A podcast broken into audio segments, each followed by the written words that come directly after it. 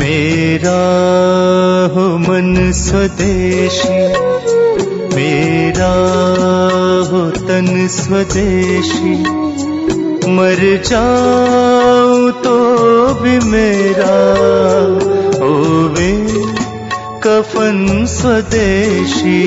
शिविर की आलोचना नहीं करता हूँ सत्यनारायण जी के दिले, लेकिन मैं मौन और संवाद का महत्व आपको समझा रहा हूँ। तो हमारे जो बेलजी भाई देसाई हैं, ये गए विपश्यना शिविर करने और इनकी पत्नी भी गई। अब वहां पहला इंस्ट्रक्शन है कि 9 दिन आपको मौन रहना पड़ेगा या 10 दिन मौन रहना पड़ेगा। तो ये चले गए, पत्नी अलग पति अलग। और तीसरे दिन तो बेलजी भाई ने कहा कि मुझे लगा मैं पागल हो जाऊंगा, भागे वहां, पत्नी भी भागी होंगी। तो उन्होंने कहा कि यहां रह के पागल हो जाए, उससे अच्छा घर में लड़ मर के पागल हो जाए। उसके बाद उन्होंने कभी उधर मुंह नहीं किया। तो मैं कहना यह चाहता हूं कि ये जो मौन है ना, वो अपने काम के लिए नहीं है, ये तपस्वी लोगों के लिए, ऋषियों के लिए, मुनियों के लिए, जिनको कुछ दूसरे किस्म की साधनाएं करनी है, उनके अपने लिए तो संवाद है।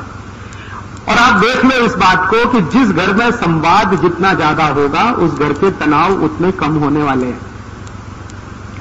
वो संवाद भले फालतू का हो या बेफालतू का, इसका कोई मतलब नहीं। बेकार की बातें भी आप कर सकते हैं, जरूर करिए। कभी कभी गप्पे मार सकते हैं, मारिए, गप्पों का कोई अर्थ नहीं होता, लेकिन फिर भी आप मारिए। लेकिन उससे क्या होता है ना, जो संप्रेषण है वो महत्व का है। और हमको बिना संवाद किए रह नहीं सकते। जैसे मैं उदाहरण दूं, हम बाजार जाते हैं, ठीक है, और कोई एक दुकान में चले गए। अब दुकान में आप कभी एक ऐसी दुकान में जाओ जो डिपार्टमेंटल स्टोर टाइप की है, जहां पे हर सामान रखा हुआ है, उसकी कीमत वहां पे चिपकी हुई है और कोई है नहीं वहां, कोई नहीं है वहां, सामान रखा हुआ है, कीमतें लगी हुई है, ये फलानी चीज इतने रुपए की, दिमागी चीज इतने रुपए की, उठाओ टोकरी में डालो, बिल बनवाओ, निकल आओ। एक तो ऐसी दुकान है, और एक ऐसी दुकान है जहां हर काउंटर पर एक कोई खड़ा है, चाहे कोई भाई खड़ा है, चाहे कोई बहन खड़ा है, और उसने भी लिख रखा है कि देखो ये चीज इस रुपए की। तो आप तो कुछ ना कुछ करने वाले हैं। आपको लिखा है तौलिया 20 रुपए की, रेट फिक्स है, फिर भी अरे भाई 18 में दोगे क्या? अब ये जो आपने कहा कि 18 में दोगे क्या, भले वो नहीं देगा, आप 20 में ही लाओगे, लेकिन वो संवाद करने का खोजा आपने रास्ता। रह ही नहीं सकते आप बिना संवाद के, रह ही नहीं सकते। अब भाजी वाला है, वो चिल्ला चिल्ला के बेच रहा है, टमाटर 10 रुपया किलो, टमाटर 10 रुपया किलो। हमने 20 बार सुन लिया, फिर भी यार 8 रुपये किलो देगा क्या? अच्छा 8.5 दे रहे हैं, लगा दे भाई, नहीं 9 रुपये ले लेना, अरे 9.25 ले लेना। आप उससे मगजमारी कर रहे हो आधा घंटे, वो आपको मजा दे रहा है इसलिए कर रहे। भले आप 10 रुपये किलो में ही टमाटर खरीद। एक रिक्शा वाला है, मान लो रिक्शा चलाता है, उसका रेट फिक्स है कि 5 किलोमीटर 10 रुपये लूंगा, फिर भी आप उसके साथ मोल भाव करते हो कि नहीं करते हो? क्यों करते हो? संवाद के लिए। कोई लोग ये कहते हैं कि हम कंजूस है, कंजूस नहीं है। भाई बिना संवाद के हम रह नहीं सकते, प्रॉब्लम अपनी ये है, इसलिए हम उससे बातें कर रहे हैं। वो चाहे रिक्शा वाला हो, चाहे तांगे वाला हो, चाहे सब्जी बेचने वाला हो, चाहे तौलिया बेचने वाला हो, या कुछ भी बेचने वाला हो, हमें तो उससे संवाद करना ही है, क्योंकि बिना संवाद के व्यक्ति का संबंध बनता नहीं। और व्यक्ति का संबंध न बने तो ये प्रकृति से जुड़े कैसे आप? जब सबको कुटुंब मान के आप चल रहे हैं तो किसी से जुड़ाव तो हो, तो जुड़ाव होगा कैसे? वो तो संवाद से ही हो सकता है। किसी अनजाने आदमी से कैसे जुड़ेंगे आप? बिना बोले जुड़ सकते? सवाल ही नहीं उठता। हर अनजाने आदमी से आप जुड़ेंगे तो बोलकर जुड़ेंगे, और बोलने में संवाद तो आने ही वाला है। तो मैं कहना यह चाहता हूं कि अपने परिवारों में अभी क्या हुआ है, संवाद धीरे धीरे कम हो गया। ये जो हमारे कार्यकर्ता हमको शिकायत करते, राजीव भाई हमारी पत्नी मदद नहीं करती, हमारे बच्चे मदद नहीं करते, सब कार्यकर्ताओं के घरों में एक और एक प्रॉब्लम है, संवाद की कमी। संवाद करते नहीं, कुछ भी करके आएंगे बाहर, कभी घर में आकर नहीं बताएंगे हमने आज क्या किया। पत्नी पूछेगी 10 बार, अरे क्या किया क्या किया, फिर भी नहीं बताया। अरे तेरे काम की चीज है, बताएं क्या किया। अब जब आप ये मान ही लेते हो कि उसके काम की चीज नहीं है, तो फिर भले आप काम की चीज करो तो वो होने वाली नहीं। सहयोग मिलेगा कैसे आपको? भले आपने दुनिया में तोप चलाई, घर आके बता तो दो कि मैं आज तोप चला के आया, मैंने 10 लोग मार डाले, बताओ तो सही, संवाद तो करो। और आप तो संवाद ही नहीं करोगे तो फिर तो गड़बड़ होने वाले। तो मेरे कार्यकर्ता जो मुझे ये शिकायत करते हैं कि परिवार का सहयोग नहीं मिलता, उसका एक ही कारण है कि हमारे परिवार में परिवार के संबंधियों के साथ संवाद बहुत कम है। और वो कई स्तर से कम है। एक स्तर जैसे ये है कि आप कहीं गए, आपने बताया नहीं आप कहां गए, बस हो गया किस्सा खत्म। आप कहीं जा रहे हैं, भले आप 5 मिनट के लिए घर के बाहर जा रहे हैं, लेकिन आपने बता दिया कि मैं पोस्ट कार्ड खरीदने जा रहा हूं, तो ये संवादी तो हुआ आपने, तो बस जुड़ाव हो गया। हर क्षण जुड़ाव चाहिए आदमी को, और आपने बताया नहीं, आपने तो मौन धारण कर लिया। अब आप कहीं चले जाएं, भले कितना भी महत्व का काम करके आए, लेकिन आपका संवाद हुआ नहीं है, तो उस काम का घर वालों के लिए कोई मतलब नहीं है। वो कितना ही बड़ा काम आप करिए, अब उनके लिए जब उस काम का कोई मतलब नहीं है तो बेकार है आपका सब काम। आप प्रेषित ही नहीं कर पाते, कम्युनिकेशन में बहुत लैकिंग है। और ये भी एक अहंकार, बस और कुछ नहीं।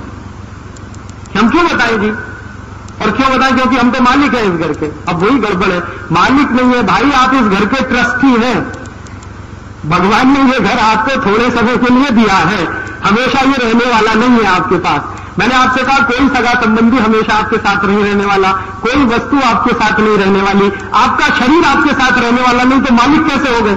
मालिक तो आप तब हुए जो कोई चीज हमेशा आपके कंट्रोल में रहे। ये शरीर तक आपके कंट्रोल में नहीं रहेगा थोड़े दिन के बाद, फिर आप मालिक कैसे मानते हैं अपने आप को? तो जब हमारे मन में ये मालिकियत का भाव आता है कि ये परिवार के तो सब मुझसे छोटे हैं, क्योंकि मैं इनकी जीविका चलाता हूं, मैं इनका मालिक हूं, बस वहीं गड़बड़ हो जाती है और वहीं से संवाद टूटता है। संवाद जहां टूटेगा वहां पर बेरुखी आएगी, और वो बेरुखी धीरे धीरे बढ़ती चली जाएगी, और कोई दिन गुस्से में फटेगी, आपके घर में टूटने की नौबत आ जाए। दुनिया का कोई वकील, कोई जज आपको नहीं बचा पाए। मेरे मित्र हैं बंबई में, ये फैमिली डिस्प्यूट सुलझाते हैं जज हैं।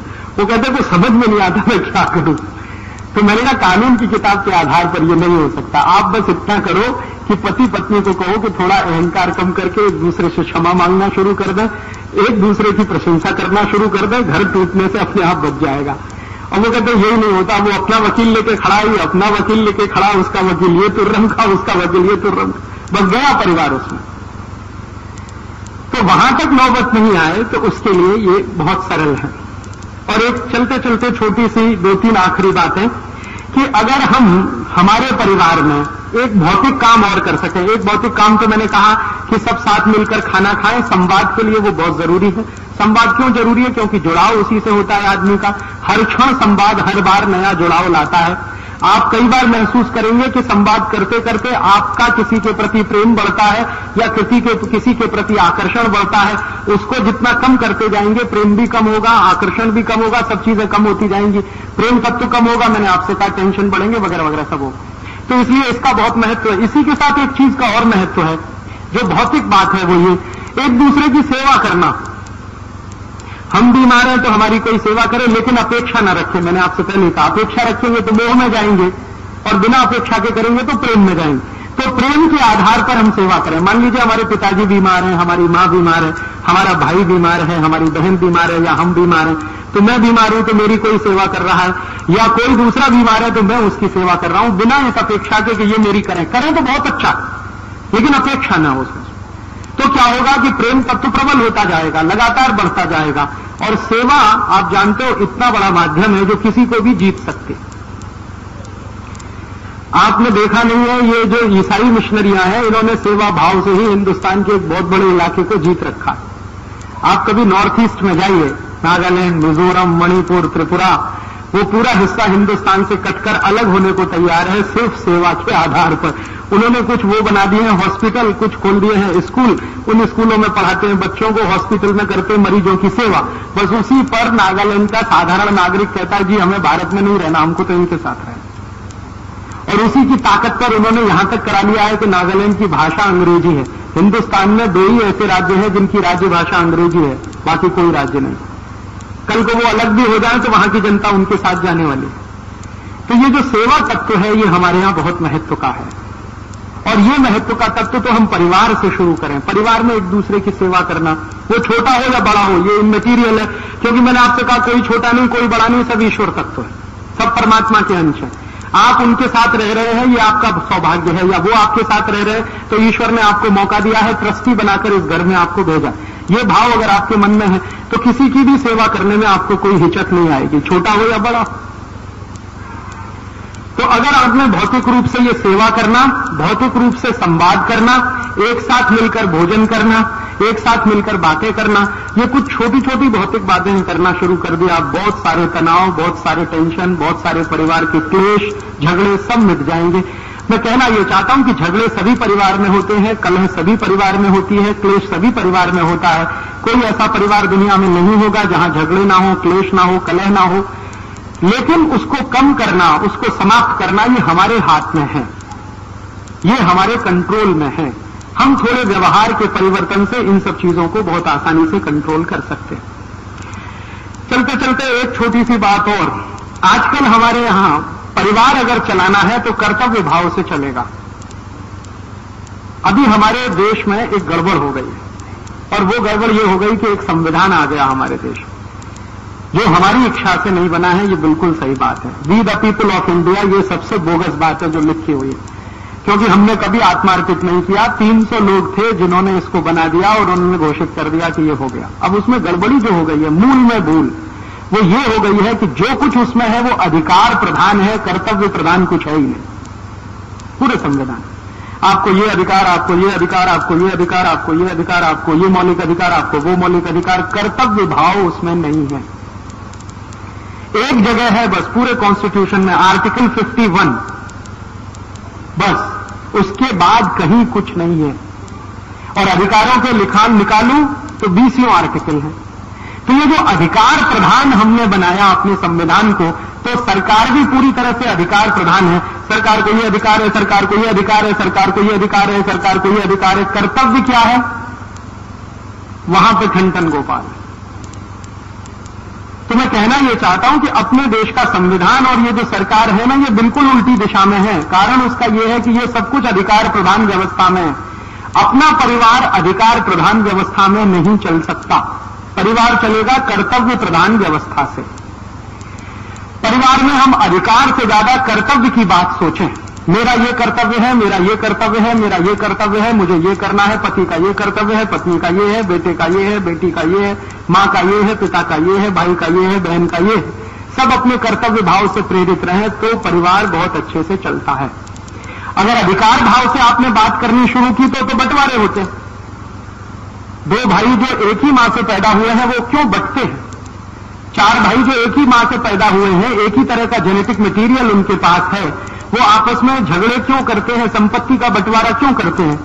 अधिकार भावना से। मेरा अधिकार इतनी संपत्ति पर, तेरा अधिकार इतनी संपत्ति पर, मेरे हिस्से में इतना, तेरे हिस्से में इतना। तो ये जो अधिकार भावना आई है ये अंग्रेजों की लाई हुई है हिंदुस्तान में। अगर अंग्रेज नहीं आते तो हिंदुस्तान के समाज में ये अधिकार भावना नहीं होती।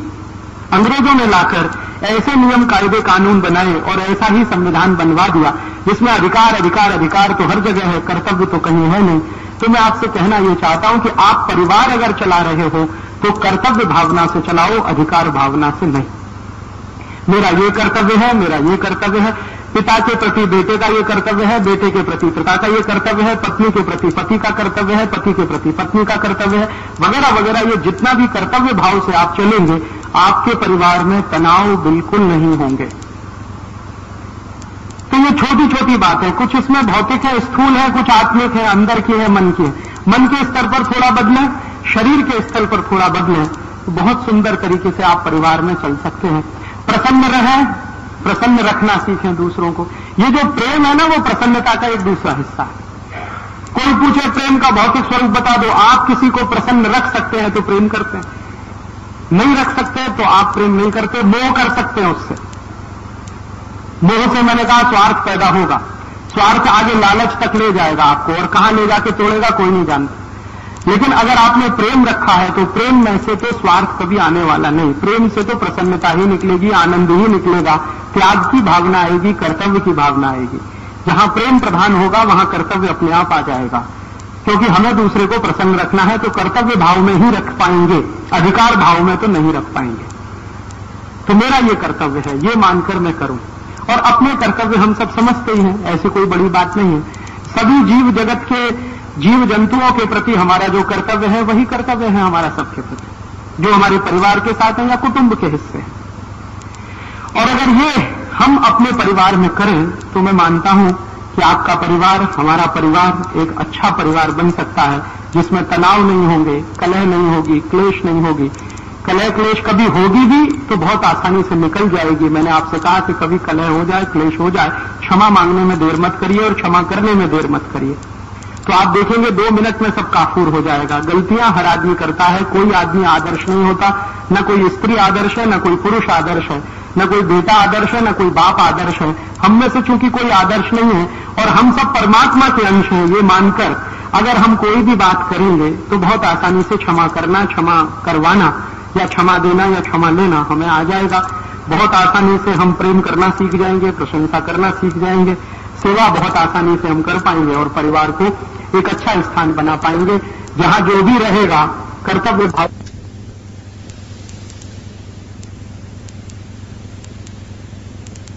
एक छोटी सी बात ये कहना चाहता हूं कि मैं ये जो कह रहा था ना परिवार में, ये मैं आपको एक गहरी बात कहना चाहता हूं, मुझे याद आ गई तो मैं कह दूं कि एक बार मैं एक बड़े संत से बहस कर रहा था। अब उनका नाम नहीं बताऊंगा मैं आपको क्योंकि उसके दूसरे कारण। तो मैं उनसे बहस कर रहा था, बहस इस बात पे कि आप कहते हो मोक्ष है, मोक्ष है, मोक्ष है, आप मुझे मोक्ष ले जा सकते हैं क्या?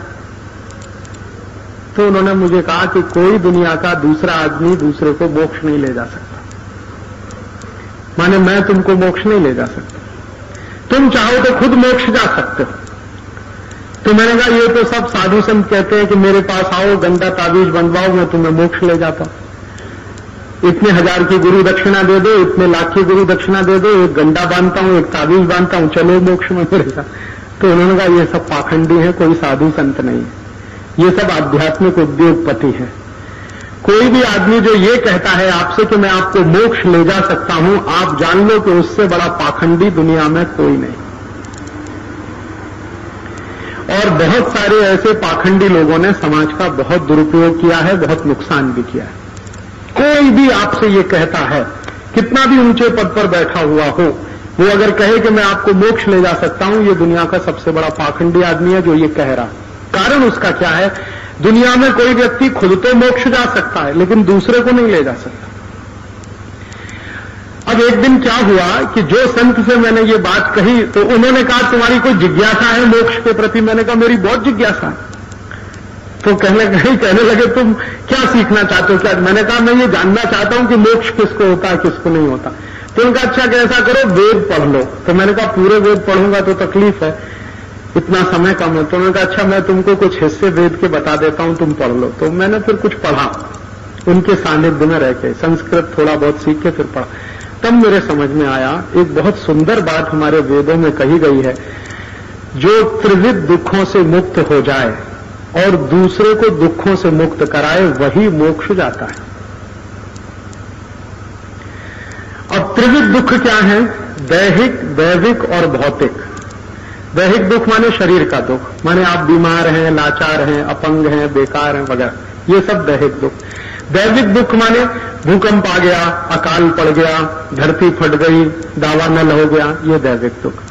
और तीसरा भौतिक। भौतिक दुख माने गरीबी आ गई, भूखमरी आ गई, भूख से मरना पड़ रहा है, बिना कपड़े हम ठंड में ठिठुर रहे हैं, मर रहे हैं, ये भौतिक दुख। तो 3 दुख माने गए हैं दुनिया में, दैहिक, दैविक और भौतिक। तो जो व्यक्ति इन 3 दुखों से मुक्त हो जाए और दूसरे को मुक्त करवाने का काम करे वही मोक्ष जाने का अधिकारी है। अब आप उसमें बताओ कहां गंदा, कहां ताबीज और कौन सा आपको ये करना, बताओ मुझे। और ये एक ऐसी बात है जिस पर मैंने हिंदुस्तान के कई साधु संतों से बहस की है। मैं उनसे कहता हूं कि आप बोलो आप इससे सहमत हो कि नहीं, तो कहते हैं हाँ बात तो सही है। क्योंकि इसको नकारेगा कौन? क्योंकि ये मेरी बात नहीं है, हजारों साल पहले कही हुई, वेदों में लिखी हुई, ऋषि मुनियों की बात है। उपनिषदों में भी इस पर कई किस्से हैं, पुराणों में तो कई लोगों ने उसको अपने तरीके से व्याख्यायित किया। तो ये तो सत्य है। और हमारे यहां हिंदुस्तान में क्या होता है ना, सत्य हमेशा सनातन होता है। कलयुग भले आ जाए, द्वापर भले आ जाए, त्रेता भले आ जाए, सतयुग भले आ जाए, कृतयुग भले आ जाए, लेकिन सत्य तो सनातन है। सतयुग में भी वही है, द्वापर में भी वही है, त्रेता में भी वही है, कलयुग में भी वही है, कृतयुग में भी वही है। सत्य सनातन है हमारे यहाँ, सत्य कभी बदलता नहीं। तो ये सत्य है कि जो त्रिविध दुखों से मुक्त हो जाए और दूसरों को मुक्त कराए वही मोक्ष जाने का अधिकारी है। ये बात मेरे समझ में अभी आई है। तो अब कोई मुझे ये कहता है कि राजू भाई आप ये आजादी बचाओ आंदोलन क्यों चलाते हो, तो मैं कहता हूं मोक्ष जाने के लिए चलाता हूं। मैंने तो अब ये जवाब देना शुरू कर दिया। मैं किसी को ये कहता ही नहीं कि मैं कोई क्रांति करने वाला हूं, कि क्रांति होने वाली है, कि व्यवस्था बदलने वाली है कि नहीं बदलने। मैं तो ये कहता हूं कि भाई मैं त्रिविध दुखों से मुक्त होना चाहता हूं, दूसरों को कराना चाहता हूं, तो मैं मोक्ष जाने का अधिकारी हूं, इसलिए ये सब कर रहा हूं। आप भी अगर मेरे साथ मोक्ष चलना चाहें तो आप भी ये करिए। और हमारे यहां तो मोक्ष से ऊंची कोई चीज होती नहीं।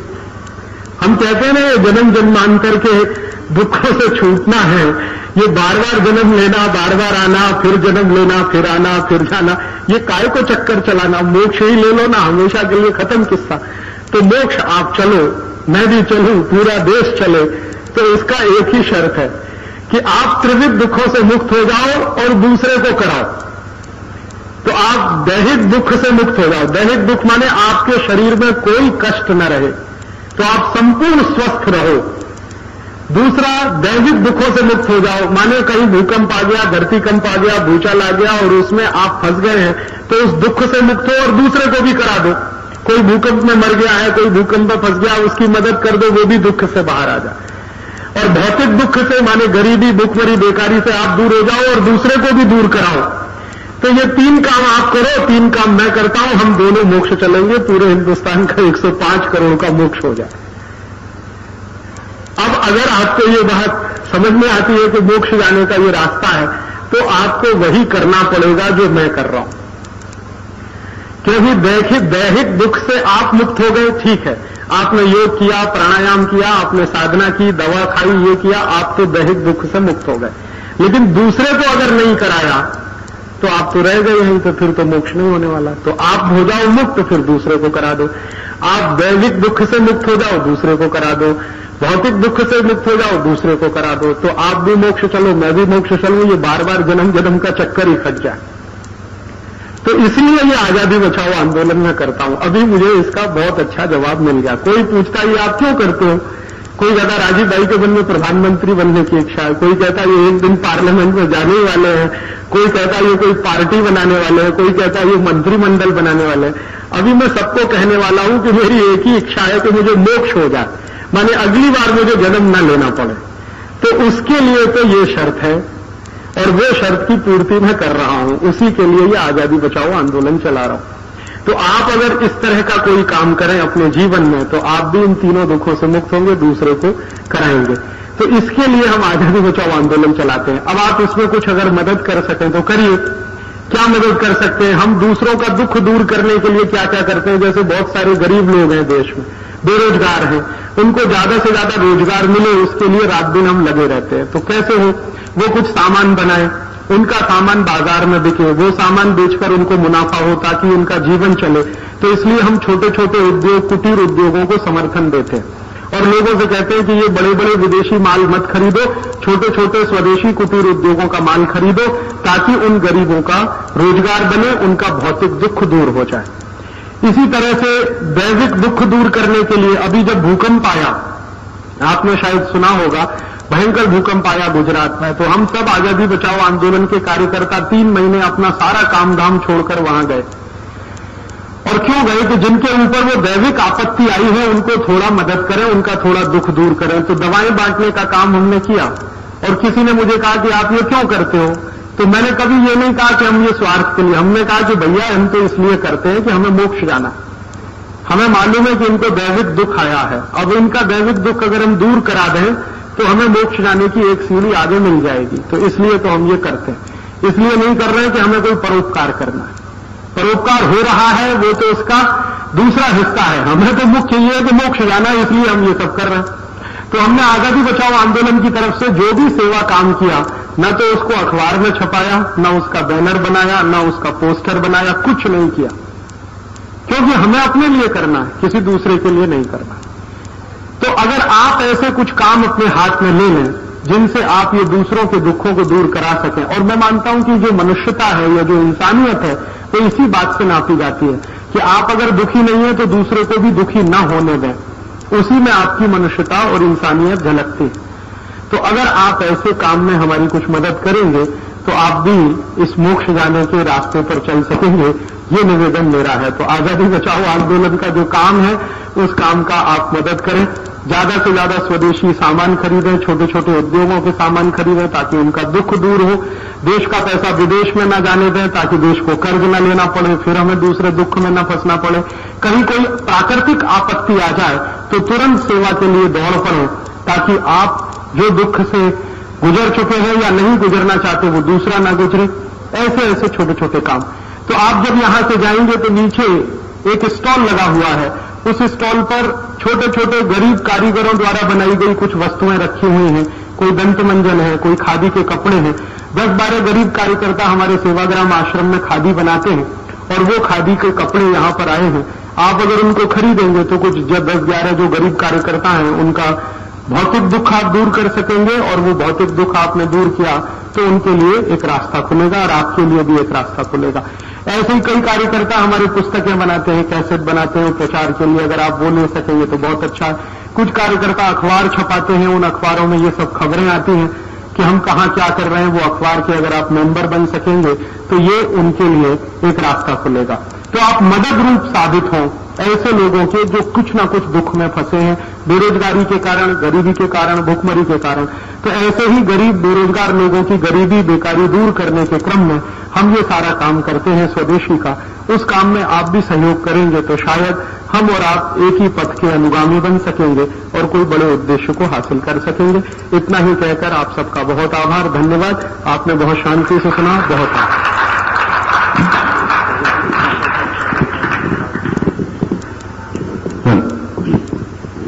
बहुत बहुत धन्यवाद श्री राजीव दीक्षित जी।